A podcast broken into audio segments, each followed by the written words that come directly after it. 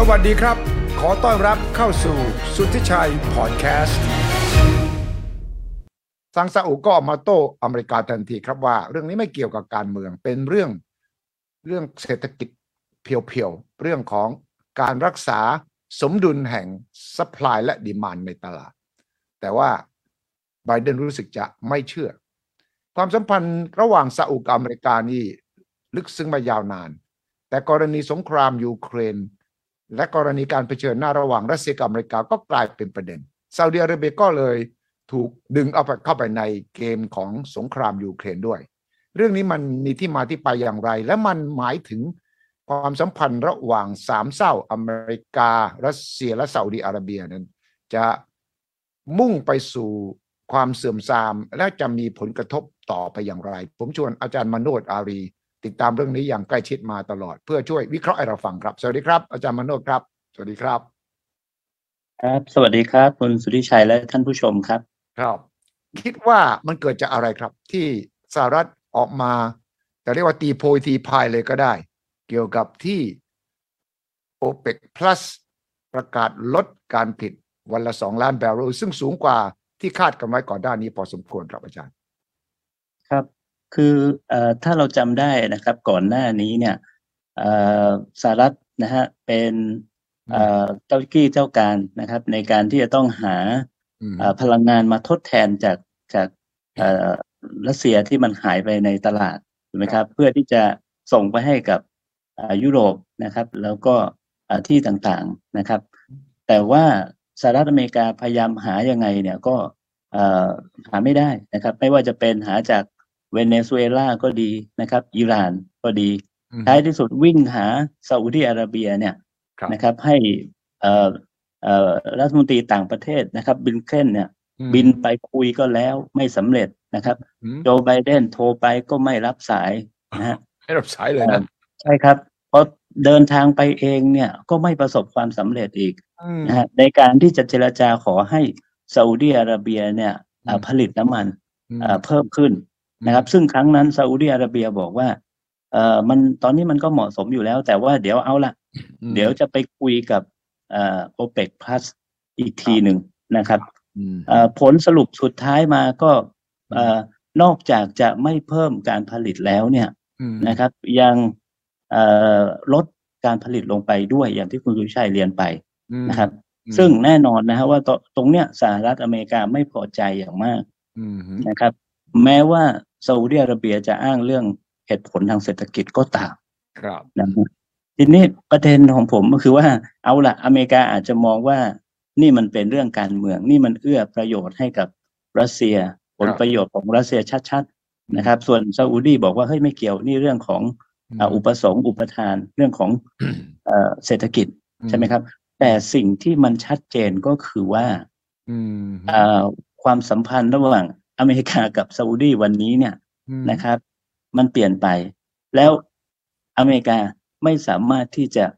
สั่งนะครับเอ่อซาอุดีได้เหมือนเมื่อก่อนเออนะฮะหรือไม่สามารถมีอิทธิพลกับกลุ่มโอเปกผ่านซาอุดิอาระเบียได้เหมือนเมื่อก่อน ซึ่งตรงนี้ความสำคัญมันคืออะไรครับครับมันคือสหรัฐอเมริกาเนี่ยได้สูญเสียอืมเอ่อผมเรียกว่า actual power อืมนะครับม ที่สำคัญมาก ๆ ของตัวเองไประดับหนึ่งมคือคือ actual power อำนาจนะฮะconcept เรื่องอำนาจที่แท้จริงนะครับมมันคือเอ่อความสามารถมันคือ ability นะครับครับในการที่จะในการที่จะทำให้เอ่อคนนู้นคนนี้เนี่ยทำอืมหรือไม่ทำอย่างที่เราต้องการถูกไหมครับอืมเพราะฉะนั้นสหรัฐอเมริกาเนี่ยในฐานะที่เป็นมหาอำนาจเนี่ยอืมถ้าต้องการให้ใครทำอะไรแล้วเนี่ยอืม นะครับ มันต้องได้ โดยเฉพาะอย่างยิ่งพันธมิตรที่สำคัญของตัวเองอย่างซาอุดิอาระเบียเนี่ยอืมแต่ว่าอืมสหรัฐอเมริกากับเอ่อโน้มน้าวให้ซาอุดิอาระเบีย เพิ่มกำลังการผลิตไม่ได้อ่าฮะใช่ถูกไหมครับใช่อ่าอืมแล้วตรงนี้เนี่ยผมคิดว่ามันสำคัญมากมันเป็นสัญญาณสำคัญของระเบียบโลกที่กำลังเปลี่ยนอ่าที่ชัดเจนมากยิ่งขึ้น ถูกต้องเลย เพราะว่ามันหมายถึงระเบียบโลกที่แต่ก่อนนี้เนี่ยอเมริกากับซาอุยังไงยังไงก็เป็นพวกเดียวกัน อเมริกาครับก็หวังขายอาวุธให้กับซาอุซาอุก็ถือว่าอเมริกาจะมาสนับสนุนตัวเองในการเผชิญหน้าในตะวันออกกลาง แล้วอยู่ดีๆพอเกิดสงครามยูเครน พอรัสเซียเข้ามาจับมือและมีผลประโยชน์ร่วมกันในเรื่องโอเปกโอเปกพลัสเนี่ยมันก็กลายเป็นว่าระเบียบโลกใหม่กำลังจะปรากฏตัวขึ้นชัดเจนเอ่อมัน มันจะนำไปสู่อะไร เพราะว่าในสงครามยูเครนตอนนี้มันก็มีขั้วใหม่ขึ้นมาอิหร่าน ซึ่งเชื่อทางยูเครนเขาเชื่อว่าอิหร่านขายโดรนเนี่ยไปให้กับรัสเซียที่มาถล่มเขาเมื่อวันจันทร์อังคารที่ผ่านมา ขณะเดียวกันทางอิสราเอลก็บอกว่าถ้าอิหร่านเนี่ยช่วยรัสเซียเรื่องโดรน สงสัยอิสราเอลก็ต้องมาช่วยยูเครนละมั้งมันก็จะกลายเป็นการแบ่งขั้วที่ชัดมากขึ้นอีกนะครับ อาจารย์ ครับ คือเอ่อประเด็นที่หนึ่งเนี่ยนะครับผมคิดว่ามเรื่องความสัมพันธ์ระหว่างสหรัฐอเมริกากับอืมซาอุดีอาระเบียเนี่ยมเป็นเรื่องใหญ่มากนะผมครับ คิดว่าความสัมพันธ์ของทั้งสองประเทศนี้เนี่ยนะครับ ถ้ามันมีการเปลี่ยนแปลงจริงๆอะนะครับอืม เอ่อมันจะนำไปสู่การเปลี่ยนแปลงในระดับโลกอืมและในระดับเอ่อภูมิภาคด้วย แล้วที่ผ่านมาเนี่ยครับคุณสุริชัยครับ ครับ มันก็เป็นแบบนี้มันก็เป็นแบบนี้อืม นะฮะตั้งแต่วันแรกเลยครับที่เอ่อสหรัฐอเมริกาเนี่ยไป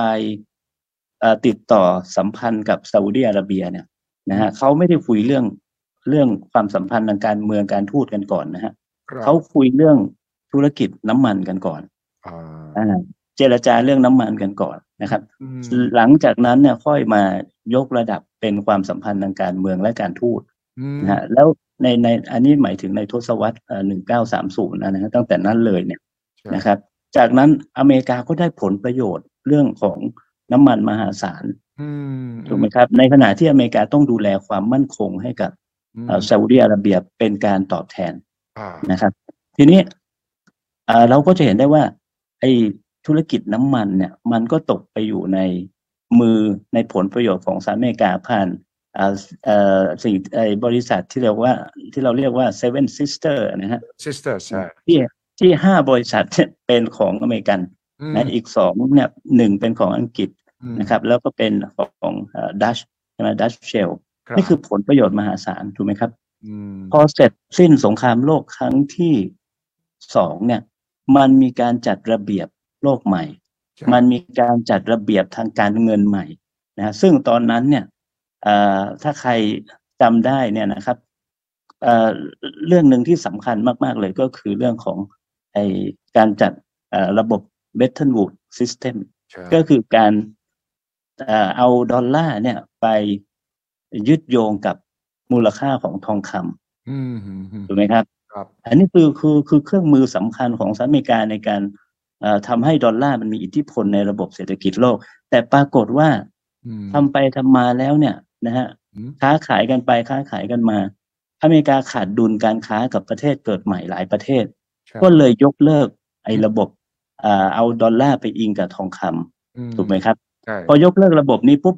ดอลลาร์เสียความน่าเชื่อถือลงไปเลยอืมอืมเสียความน่าเชื่อถือไปเลยอืมนะครับอืมแต่เป็นอะไรฮะ แต่เป็นอะไรครับที่เข้ามาช่วยดอลลาร์ในตอนนั้น แล้วทำให้อเมริกาดอลลาร์ petrodollar petrodollar ครับ อเมริกาก็เลยไปไปคุยกับซาอุดิอาระเบียกลุ่มประเทศอาหรับนะครับมบอกว่าอืมอ่า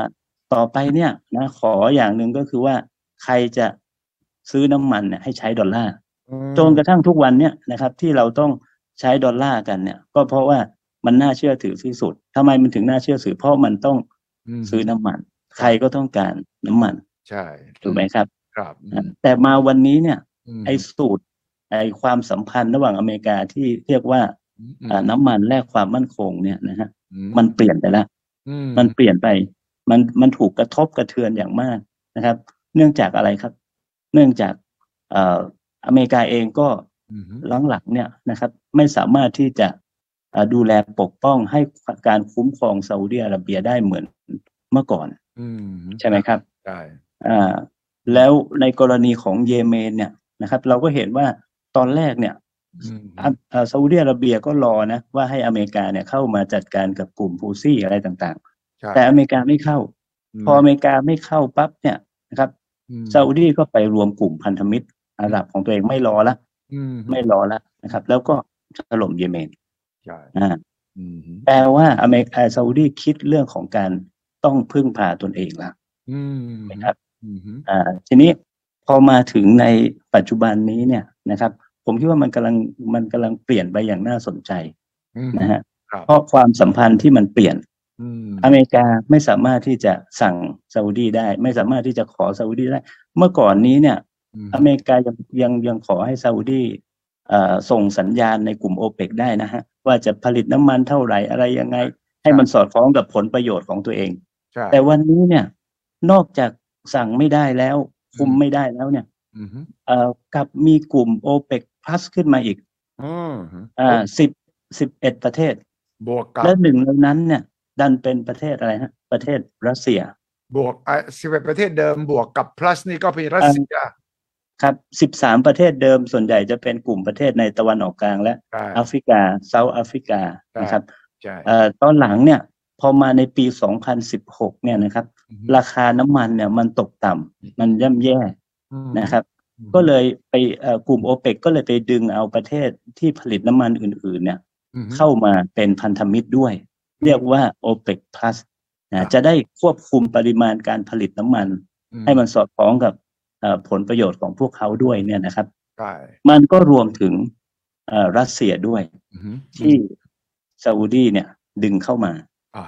ใช่ไหมครับ อืมฮึอ่าพอมาวันนี้เนี่ยพอมาวันนี้มันเลยกลายเป็นว่ารัสเซียก็มีอิทธิพลสำคัญในการเอ่อเข้าไปมีบทบาทในกลุ่มโอเปกด้วยอืมฮึนะครับ และเนี่ยแหละฮะที่ผมบอกว่าเอ่อวันนี้เนี่ย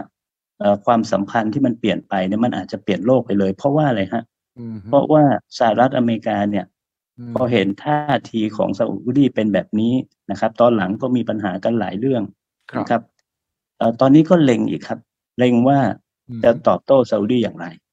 อ่าเห็นว่าทั้งทำเนียบขาวทั้งสภาคองเกรสก็กำลังเตรียมจะมีมาตรการออกมา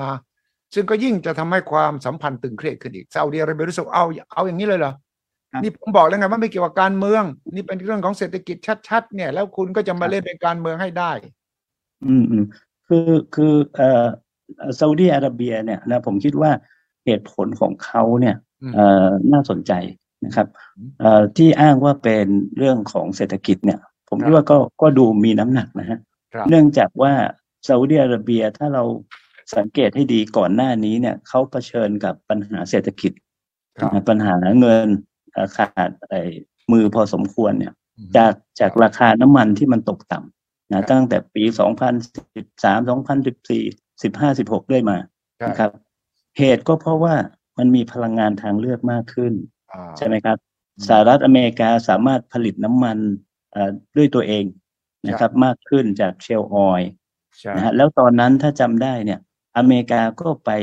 เจรจาทำข้อตกลงใช่ไหมครับ กับอิหร่านเรื่องของเอ่อนิวเคลียร์ใช่นะครับ แล้วปลดล็อกอิหร่านนะครับปลดล็อกการคว่ำบาตรอิหร่านอิหร่านก็ขายน้ำมันได้อืมฮึทีนี้น้ำมันก็เลย ก็เลยอะไรฮะอืมฮึก็เลยเอ่อล้น ตลาดครับนะครับอืมทำให้ราคามันตกพอราคาตกปุ๊บรายได้ของซาอุดีเนี่ยเอ่อก็ลดลงอืมฮึนะครับ อีกทั้งซาอุดีอาระเบียเนี่ยยังมองไปถึงวิชั่น 2030 เนี่ยว่าถ้าถ้ารายได้ลดลงแบบนี้เนี่ยครับไอ้วิชั่น 2030 ยิ่งจะเป็นไปได้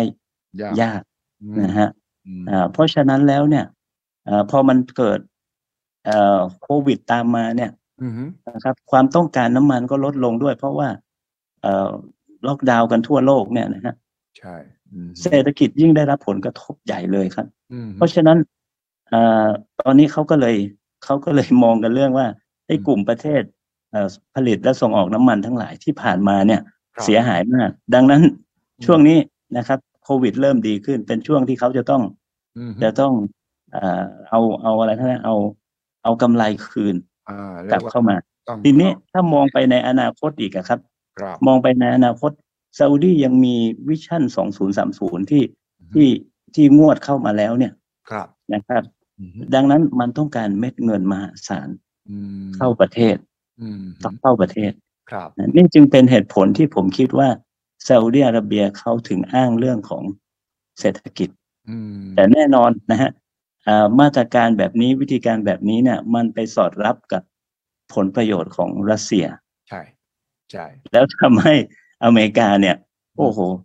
เอ่อหัวฟาดหัวเหวี่ยงเลย แล้วก็โยงไปเรื่องอะไรครับ โยงไปเรื่องของโดรนของอิหร่านอีกตอนนี้อเมริกาไม่พอใจมากอ่าใช่ไหมเออบอกว่าเนี่ยเอ่ออิอิหร่านนี่ก็ส่งโดรนมาให้กับรัสเซีย แต่ว่าอิหร่านกับซาอุนี่ก็ก็มีความสัมพันธ์กันยังไงไหมณณจุดนี้ คือคืออย่างนี้ครับ เมื่อกี้ที่เราคุยกันเนี่ยนะครับว่าเอ่อ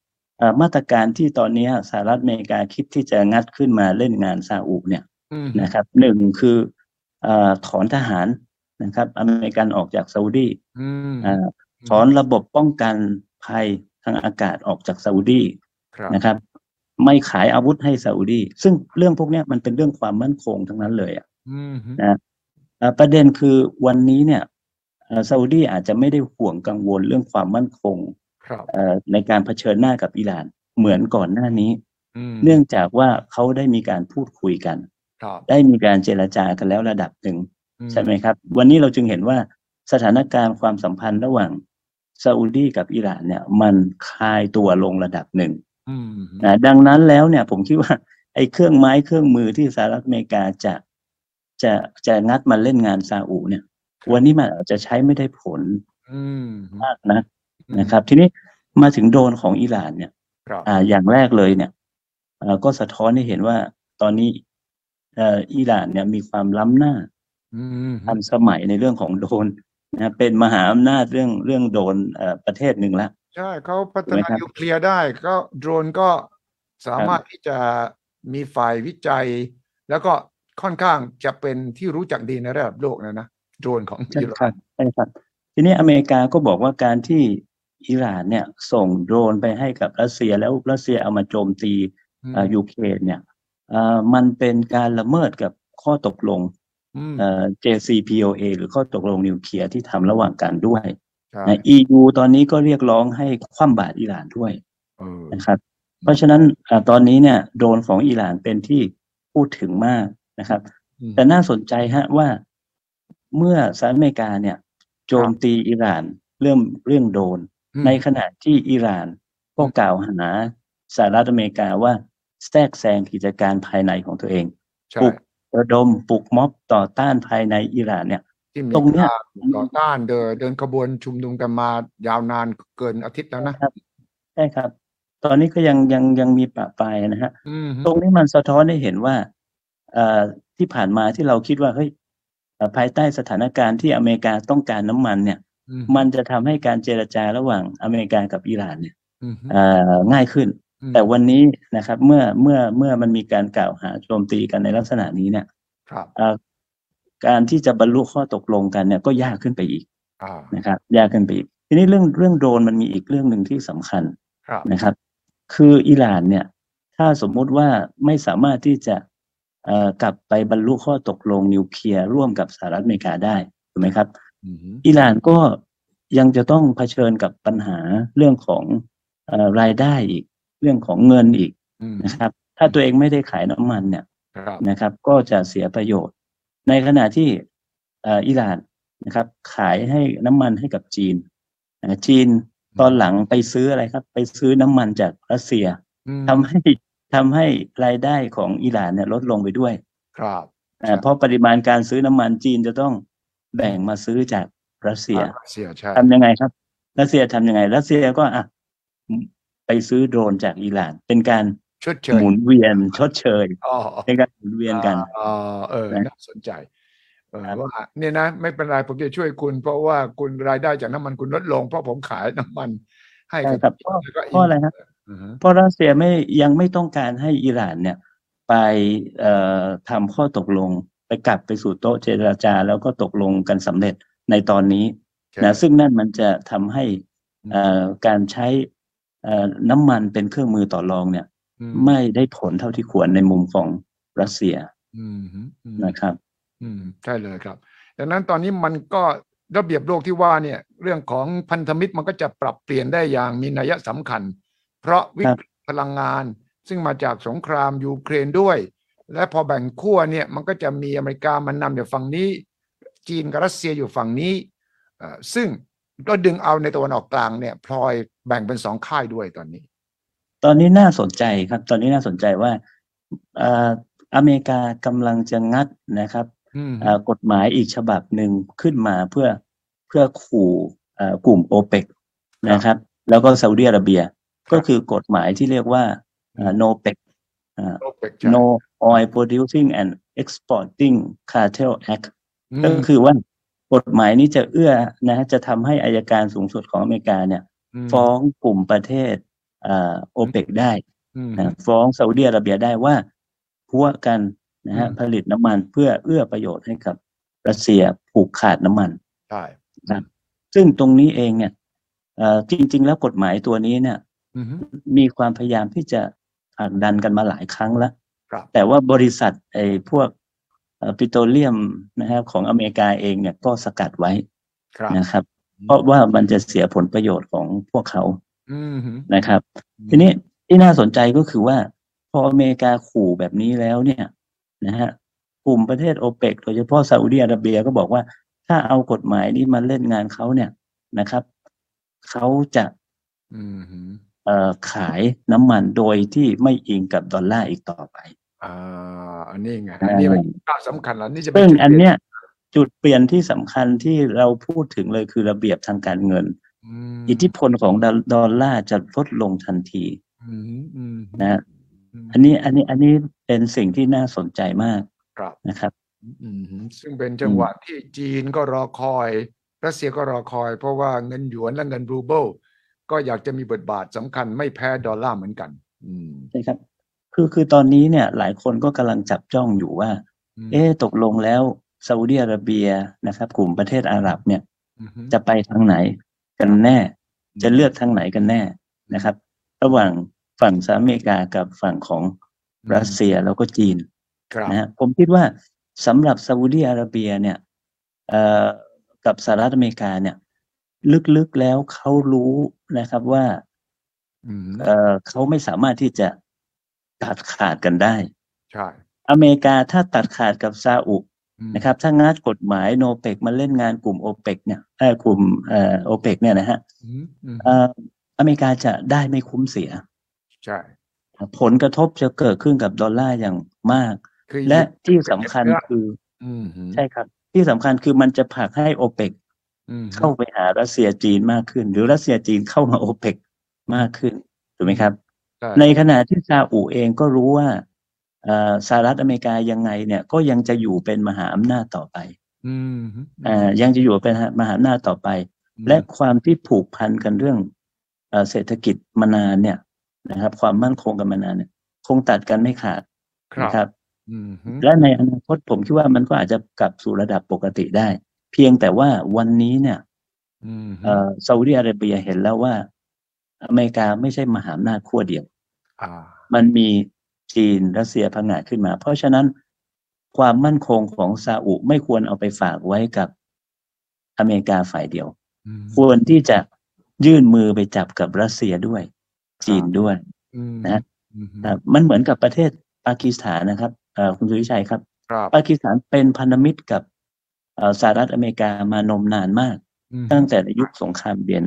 ใช่นะครับเรื่อยมา แต่ในขณะเดียวกันปากีสถานก็เห็นว่า อเมริกาจำเป็นต้องพึ่งปากีสถานอืมอ่าอืมอเมริกาก็เอ่อปากีสถานก็ไปจับมือกับจีนได้โดยที่อเมริกาไม่ได้ว่าอะไรใช่นะครับอืมมันก็จะเป็นในลักษณะว่านี้ว่าวันนี้ซาอุดิอาระเบียก็จะไปจับมือกับรัสเซีย ไปจับมือกับจีน ในขณะที่เอ่ออเมริกาก็ไม่รู้จะทำยังไงอืมเพราะก็ต้องการพึ่งเอ่อซาอุดิอาระเบียอยู่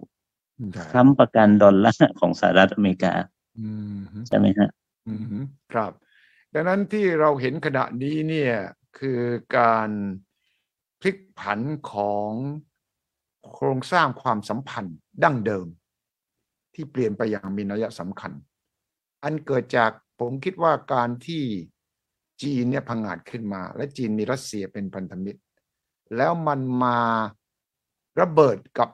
สงครามยูเครนที่มันทำให้ต้องเลือกฝ่าย การเลือกฝ่ายหมายถึงการที่ผลประโยชน์ของใครอยู่ที่ไหน ไอ้เลือกฝ่ายนี่ผลประโยชน์อยู่ที่พลังงานหนึ่ง อยู่ที่อาวุธอีกหนึ่ง แล้วอยู่ที่ว่าใครจะใช้จังหวะนี้เพื่อประโยชน์ของตัวเองสูงที่สุดอืมที่ว่าซาอุเนี่ยตัดสินใจ โดยเฉพาะกรณีของ MBS ที่เราเห็นชัดเจนว่า พอขึ้นมามีบทบาทบริหารเนี่ย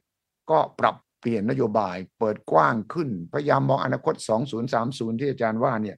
เพื่อว่าเฮ้ยถ้าน้ำมันมันลดความสำคัญลงในเวทีระหว่างประเทศ แล้วมันมีพลังงานทดแทนมาเนี่ยซาอุดิอาระเบียต้องเตรียมตั้งแต่ตอนนี้ ฉะนั้นเขาก็เลยทุ่มเงินมหาศาลใช่ไหมครับ โดยใช้เงินจากน้ำมันนี่แหละ เพื่อจะสร้างอนาคตของตัวเอง ดังนั้นถ้าอเมริกายังมาบอกไม่ได้ คุณจะต้องทำตามที่ฉันสั่งแต่มันผิด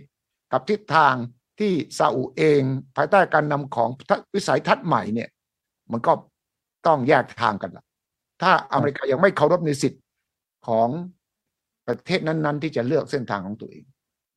คือผมผมมองอย่างนี้ครับว่าในอนาคตข้างหน้าเนี่ยอืมเอ่อซาอุดีอาระเบียจะเล่นบทบาทในการที่จะเอ่ออืม balance ความสัมพันธ์กับมหาอำนาจทั้งหลายมผ่านเอ่อเครื่องมือสำคัญก็คือน้ำมันของเขาเนี่ยแหละอืมนะครับ ที่ส่วนหนึ่งจะขาย เอ่อเป็นดอลลาร์ส่วนหนึ่งจะขายเป็นเอ่อหยวนนะครับ เป็นรูเบิลก็ว่าไปใช่ไหมครับ และการเอาน้ำมันมาเป็นเอ่อเครื่องมือ ก็จะถูกใช้อีกลักษณะหนึ่งก็คือว่าประเทศที่เอ่อดำเนินความสัมพันธ์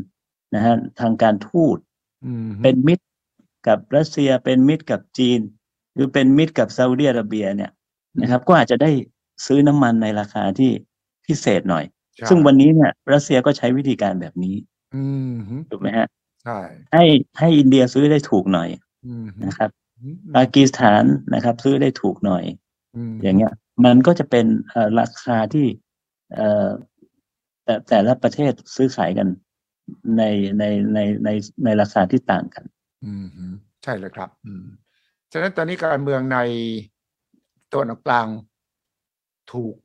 แบ่งโดยสงครามยูเครนมากขึ้น แล้วมันเปลี่ยนโฉมของความสัมพันธ์ภายในตะวันออกกลางเองยังไงครับอาจารย์คือผมคิดว่าหลังจากที่มันเกิดวิกฤตในยูเครนเนี่ยอืมนะฮะทั้งมหาอำนาจอย่างรัสเซียอเมริกาก็ไปทุ่มความสนใจอืมสภาพกำลังตรงนั้นนะฮะประลองกำลังกันตรงนั้นมากอืมนะครับเอ่อทำให้เอ่อบทบาทของ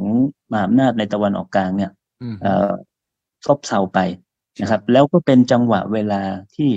อืมเอ่อในตะวันออกกลางเองเขาก็จะมีปรับความสัมพันธ์ระหว่างกันอืมหลายกลุ่มหลายขั้วที่เคยมีปัญหากันระหองระแหงกันเนี่ย เราจะเห็นว่าเขากลับมาคืนดีกัน กลับมาเจรจากันมากขึ้นนะครับ ไม่ว่าจะเป็นอิหร่านกับซาอุนะฮะครับเอ่อ UAE กับซีเรีย ตุรกีกับซาอุอืมนะครับอืม เอ่อเยเมนกับซาอุอะไรต่าง ๆ เหล่านี้เนี่ย ตอนนี้เขากำลังกำลังในในจังหวะที่โลกเนี่ย มันกำลังเปลี่ยนแปลงอืมนะครับอืมไม่มีความไม่แน่นอนสูงเนี่ย เราจะเห็นว่ากลุ่มประเทศในตะวันออกกลางก็อ่าพยายามที่จะนะครับ จัดการปัญหาภายในของตัวเองครับ แล้วเราก็จะเห็นเขาวางท่าทีใน UN เนี่ย ไปในทิศทางที่ค่อนข้างสอดคล้องกันนะฮะนั่นก็คือการโหวตนะครับเอ่อ รับไอ้โหวตโหวตโหวตไม่เห็นด้วยกับรัสเซียโหวตประนามรัสเซีย แต่ในทางปฏิบัติกับยกระดับความสัมพันธ์กับรัสเซียได้วยซ้อ่าอืมอืมำนะฮะใช่ใช่ครับครับ ดังนั้นสิ่งที่เรากำลังเห็นขณะนี้คือจุดเริ่มต้นของความเปลี่ยนแปลงของระเบียบโลกใหม่จริง ๆนะอาจารย์อืมครับ ผมคิดว่าสัญญาณมันชัดขึ้นเรื่อยๆมันชัดขึ้นเรื่อยๆ ถ้าเราดูจากเอ่อกลุ่มเอิทธิพลเรื่องของพลังงานในตะวันออกกลางเนี่ย ถ้าเขามีทิศทางไปอย่างหนึ่งอย่างใดเนี่ยโอ้มันย่อมหมายถึงการเปลี่ยนแปลงที่สำคัญของเศรษฐกิจและการเมืองโลกครับ คุณสุชัยครับครับมันเป็นช่วงจังหวะที่เรากำลังรื้อฟื้นสัมพันธ์กับซาอุด้วยนะไทยประเทศไทยเราเนี่ย อาจารย์ ฉะนั้นมาจะโดนลุกหลงไหมเนี่ยอเมริกาบอกเอ้ยเนี่ย ฉันกำลังมีปัญหากับซาอุนะ ฉะนั้นเราก็ต้องวางตัว ให้ถูกต้องโดยเอาผลประโยชน์ของเราเป็นที่ตั้งนะครับ อาจารย์ ครับใช่ครับใช่ครับอืมเอ่อมกุฎราชกุมารเนี่ยบินซัลมานเนี่ยนะฮะก็จะมาเมืองไทยด้วยนะฮะตามข่าวอ่ามาประชุมคณะใหญ่เอฟเฟกต์เลยนะคณะใหญ่เลยนะเห็นบอกว่าถึงครับคณะถึงแปดร้อยคนจองสามโรงครับแรมเลยใช่ไหมครับ อาจารย์ได้เห็นข่าวเลยใช่ไหมคือคือมันน่าสนใจฮะว่าเอ่อการไปกันเป็นคณะใหญ่เนี่ย โอเคว่าประเทศไทยเนี่ยไม่ใช่ที่แรกที่ซาอุดิอาระเบียเนี่ยอืม เขาเขามีการเดินทางกันเป็นคณะใหญ่เอ่อเอ่อแบบนี้นะครับแต่ว่าในการเดินทางคณะใหญ่แต่ละครั้งเนี่ยมันมีนัยสำคัญครับอืมฮึครั้งแรก ๆ ที่ถ้าถ้าถ้าผมจำไม่ผิดเนี่ยครับในปี 2017 นะครับครับ2016 17 เนี่ยอืมเอ่อตอนนั้นเนี่ยกษัตริย์ซันมานนะฮะเดินทางมาทัวร์เอเชียอืมนะครับ ไปที่ประเทศเอ่อมาเลเซีย อินโดนีเซีย จีนครับเอ่อ มาลดีฟนะครับ แล้วก็ญี่ปุ่นอืมนะครับอืมเอ่อปี 2017 ขึ้นมาเป็นกษัตริย์ได้ไม่นานครับมามาเจรจาเรื่องเศรษฐกิจครับอืมกำลังจะเอาเงินมาลงทุนที่นี่พูดง่ายๆคือโยกเงินจากตะวันตกมาตะวันออก ครับ อ่าอืมทีนี้อีกครั้งหนึ่งเอ่อตอนที่บินซัลมานเนี่ย ไปรัสเซียครับ ไปรัสเซียไปเจอกับปูตินโอ้เป็นการเดินทางไปเป็นพันคนเลยฮะ ตอนนั้นโอ้โหไม่ไปเอ่อนับพันคนอืม นะครับ ขนกันไปเยอะแยะมากมาย แต่อันนั้นเราเข้าใจได้ว่าอืมรัสเซียเป็นเป็นประเทศใหญ่ เป็นประเทศใหญ่ ที่ที่ครับซาอุให้ความสำคัญอืถูกไหมครับ ครับ ทีนี้ครับพอมาที่เมืองไทยเนี่ย มาประชุมเอเปกเนี่ย เป็นการขนคณะใหญ่มาอืมเอ่อประเทศไทยโดยเฉพาะครับนะครับอืมเพราะฉะนั้นเนี่ยผมคิดว่าในการมาครั้งนี้เนี่ยอืมทางซาอุดิอาระเบียเขามีเอ่อ วาระมีเรื่องที่จะผลักดันที่เอ่อชัดเจนนะครับ ที่สำคัญอืมในการเอ่อมาสร้างความร่วมมือนะครับ เรื่องของการลงทุนการแลกเปลี่ยนอะไรต่าง ๆ เนี่ยครับนะผมคิดว่าวันนี้เขามองว่าประเทศไทยเนี่ยเป็นประเทศที่อืมสำคัญสำหรับเขาในการเดินหน้าสู่วิชั่น 2030 พอสมควรฮะ อืม ครับ ฉะนั้นครับเรื่องที่เอ่อสำหรับไทยเราก็จะเป็นจุดเปลี่ยนแปลงที่สำคัญเหมือนกัน ก็ต้องระมัดระวังการวางตัวของเรานะครับ ความสัมพันธ์ของมหาอำนาจอเมริกากับจีนด้านหนึ่ง เรากับรัสเซียด้านหนึ่ง แล้วซาอุดิอาระเบียไม่มีปัญหากับสหรัฐเอ่อและเรากำลังต้องการเห็นภาพของซาอุดิอาระเบียกับไทยฟื้นคืนอย่างอย่างคึกคักเนี่ย ก็ทำให้เราต้องคิดหนักพอสมควรนะครับ อาจารย์อืมใช่ครับใช่ครับอืมเอ่อวันนี้วันนี้เอ่อผมคิดว่าเอ่อ ทาทางประเทศไทยเนี่ยนะครับอืมก็ก็ก็คงจะมองไปถึงโอกาสอืมในเอ่อตะวันออกกลางนะครับ ในโลกมุสลิมเนี่ยพอสมควรในหลาย ๆ มิตินะครับ เศรษฐกิจเรื่องของฮาลาลเรื่องของการท่องเที่ยวมเรื่องของเม็ดเงินลงทุนหรือแม้แต่เรื่องพลังงานอืมนะครับอืมแล้วโลกมุสลิมวันนี้เนี่ยนะครับ มันก็เอ่อมีอยู่หลากหลายกลุ่มด้วยกันนะครับอืกลุ่มของอิหร่าน นะที่ก็เอ่อสำคัญแล้วก็มีพลังงานทั้งน้ำมันและก๊าซธรรมชาติใช่นะครับ แล้วก็มีความสัมพันธ์กับไทยมาอย่างยาวนานครับครับกลุ่มของประเทศตุรกีอืมประเทศกาตาร์นะครับ ที่เอ่อตอนหลังเนี่ยนะครับ จับไม้จับมือกันแล้วก็เอ่อกลายเป็นประเทศที่เอ่อมีการดำเนินนโยบายที่อิสระนะครับ มากขึ้นเนี่ยอืมนะครับ กลุ่มนี้เนี่ยก็สำคัญครันะบเพราะว่า ตุรกีเองก็มีพัฒนาการอืมในแง่ของเศรษฐกิจ เทคโนโลยีการผลิตอาวุธอะไรต่างๆ ที่เราสามารถที่จะร่วมไม้ร่วมมือกับเขาได้ใช่นะฮะอืมแน่นอนอีกกลุ่มหนึ่งคือกลุ่มประเทศอย่างเอ่อซาอุดิอาระเบียนะครับ กลุ่มโอเปกนะครับ กลุ่มร่ำรวยพวกนี้เนี่ยอืมนะครับเขาต้องการที่จะเอาเงินมาลงทุนอืมเอ่อข้างนอก แล้วก็ดึงนักลงทุนจากข้างนอกเข้าไปลงทุนในบ้านเขาด้วยครับนะมันเป็น วันนี้ผมคิดว่าเอ่อโลกตะวันออกเนี่ย มันคึกคืนครับจากการที่เอ่อกลุ่มประเทศในตะวันออกกลางอืมหันมาหา หันมาให้ความสำคัญกันเองครับกับกลุ่มประเทศในเอเชียอืมนะโดยเฉพาะอย่างยิ่งเขาหันมาทางตะวันออกอืมนะมาทางบ้านเราครับมาทางญี่ปุ่นเกาหลีอะไรต่าง ๆ เนี่ยนะครับ เพราะฉะนั้นเอ่อผมคิดว่าเอ่อหลังจากนี้ต่อไปเนี่ยนะครับเอ่อ แน่นอนด้านการเมืองระหว่างประเทศก็จะกดดันนะครับ ให้เลือกข้างใช่นะแต่ว่าไอ้ด้านเศรษฐกิจเนี่ย มันก็จะมันก็จะคึกคืนมันก็จะมีการเอ่อรุกเข้ามาแข่งกันเข้ามาเหมือนกันอืมนะเพราะฉะนั้นเราต้องอย่างที่คุณวิชัยว่าว่าเนี่ยถูกเลยฮะครับครับเราต้องวางตัว วันนี้เราต้องวางตัวให้เหมาะสมอืมเอ่อวางยังไงอยู่ตรงไหนถึงจะได้ผลประโยชน์มากที่สุด แล้วก็จะต้องวางตัวอย่างสง่าผ่าเผยด้วยนะฮะ ใช่ ไม่ใช่ว่าเฮ้ยเอ่อเป็นเราเป็นประเทศเล็ก ๆ เหมือนเมื่อก่อน นะฮะเอ่อวันนี้เราไม่ใช่ประเทศเล็ก ๆ แล้ว ใช่ครับ ประเทศมันต้องมีการเติบโต แล้ววันนี้เอ่อผมคิดว่าประเทศไทยก็เติบโตอืมพอสมควรแล้วเราก็ไม่ได้โดดเดี่ยวด้วยนะฮะเราก็มีอาเซียนอยู่ด้วยก็นะฮะเพราะฉะนั้นวันนี้เอ่อบทบาทของไทยบทบาทของอาเซียนเนี่ยเอ่อสำคัญอืมนะครับในในการวางตัวให้เป็นกลาง ถูกต้องนะครับ ให้ได้ผลประโยชน์จากทั้งทั้งหลายฝ่าย อืมฮึครับผมครับผม นี่แหละครับไปติดตามเรื่องของซาอุ เรื่องของอเมริการัสเซีย สงครามยูเครนเรื่องของน้ำมัน แล้วท้ายที่สุดอาจารย์เชื่อว่าเขาก็เดินหน้าที่จะลดการผลิตสองล้านแบเรลแน่นอนไม่เปลี่ยนนะครับเขายืนยันมาล่าสุดใช่ไหมครับ ครับผมคิดว่าเขาเอ่อน่าจะเอ่อไม่ไม่ไม่ไม่เปลี่ยนแล้วนะครับอืมไม่เปลี่ยนแล้วอืมนะฮะอืมเอ่อแต่ว่าเอ่อ สิ่งที่น่าจับตาก็คือว่า เอ๊ะถ้าเขายืนยันแบบนี้แล้วเนี่ยอืมนะครับ อเมริกาก็คงจะเอ่อต้องต้องดำเนินการนะฮะอะไรสักอย่างหนึ่ง ที่จะเป็นการส่งสัญญาณหรือเอ่อลงโทษอะไรต่าง ๆ เนี่ยนะฮะไอ้ตรงเนี้ยน่าน่าจับตามองว่าอืมันจะเกิดผลกระทบอะไรตามมาอืมนะครับ มันจะเกิดผลกระทบอะไรตามมา ครับ แล้วเราจะแล้วจะกระทบเราอย่างไร ใช่เลยครับนะครับอันเนี้ยมันก็จะกลับไปสู่จุดที่ว่าเราจะวางตัวเราอย่างไงตรงนี้แหละทำทำให้เรามีการบ้านที่ต้องทำเพิ่มขึ้นเยอะมันมีทั้งบวกลบและขณะเดียวกันเนี่ยมันจะมีสีเทาๆ การทูตก็จะต้องมีสีเทา ซึ่งตรงนี้แหละครับที่ต้องใช้วิจารณญาณ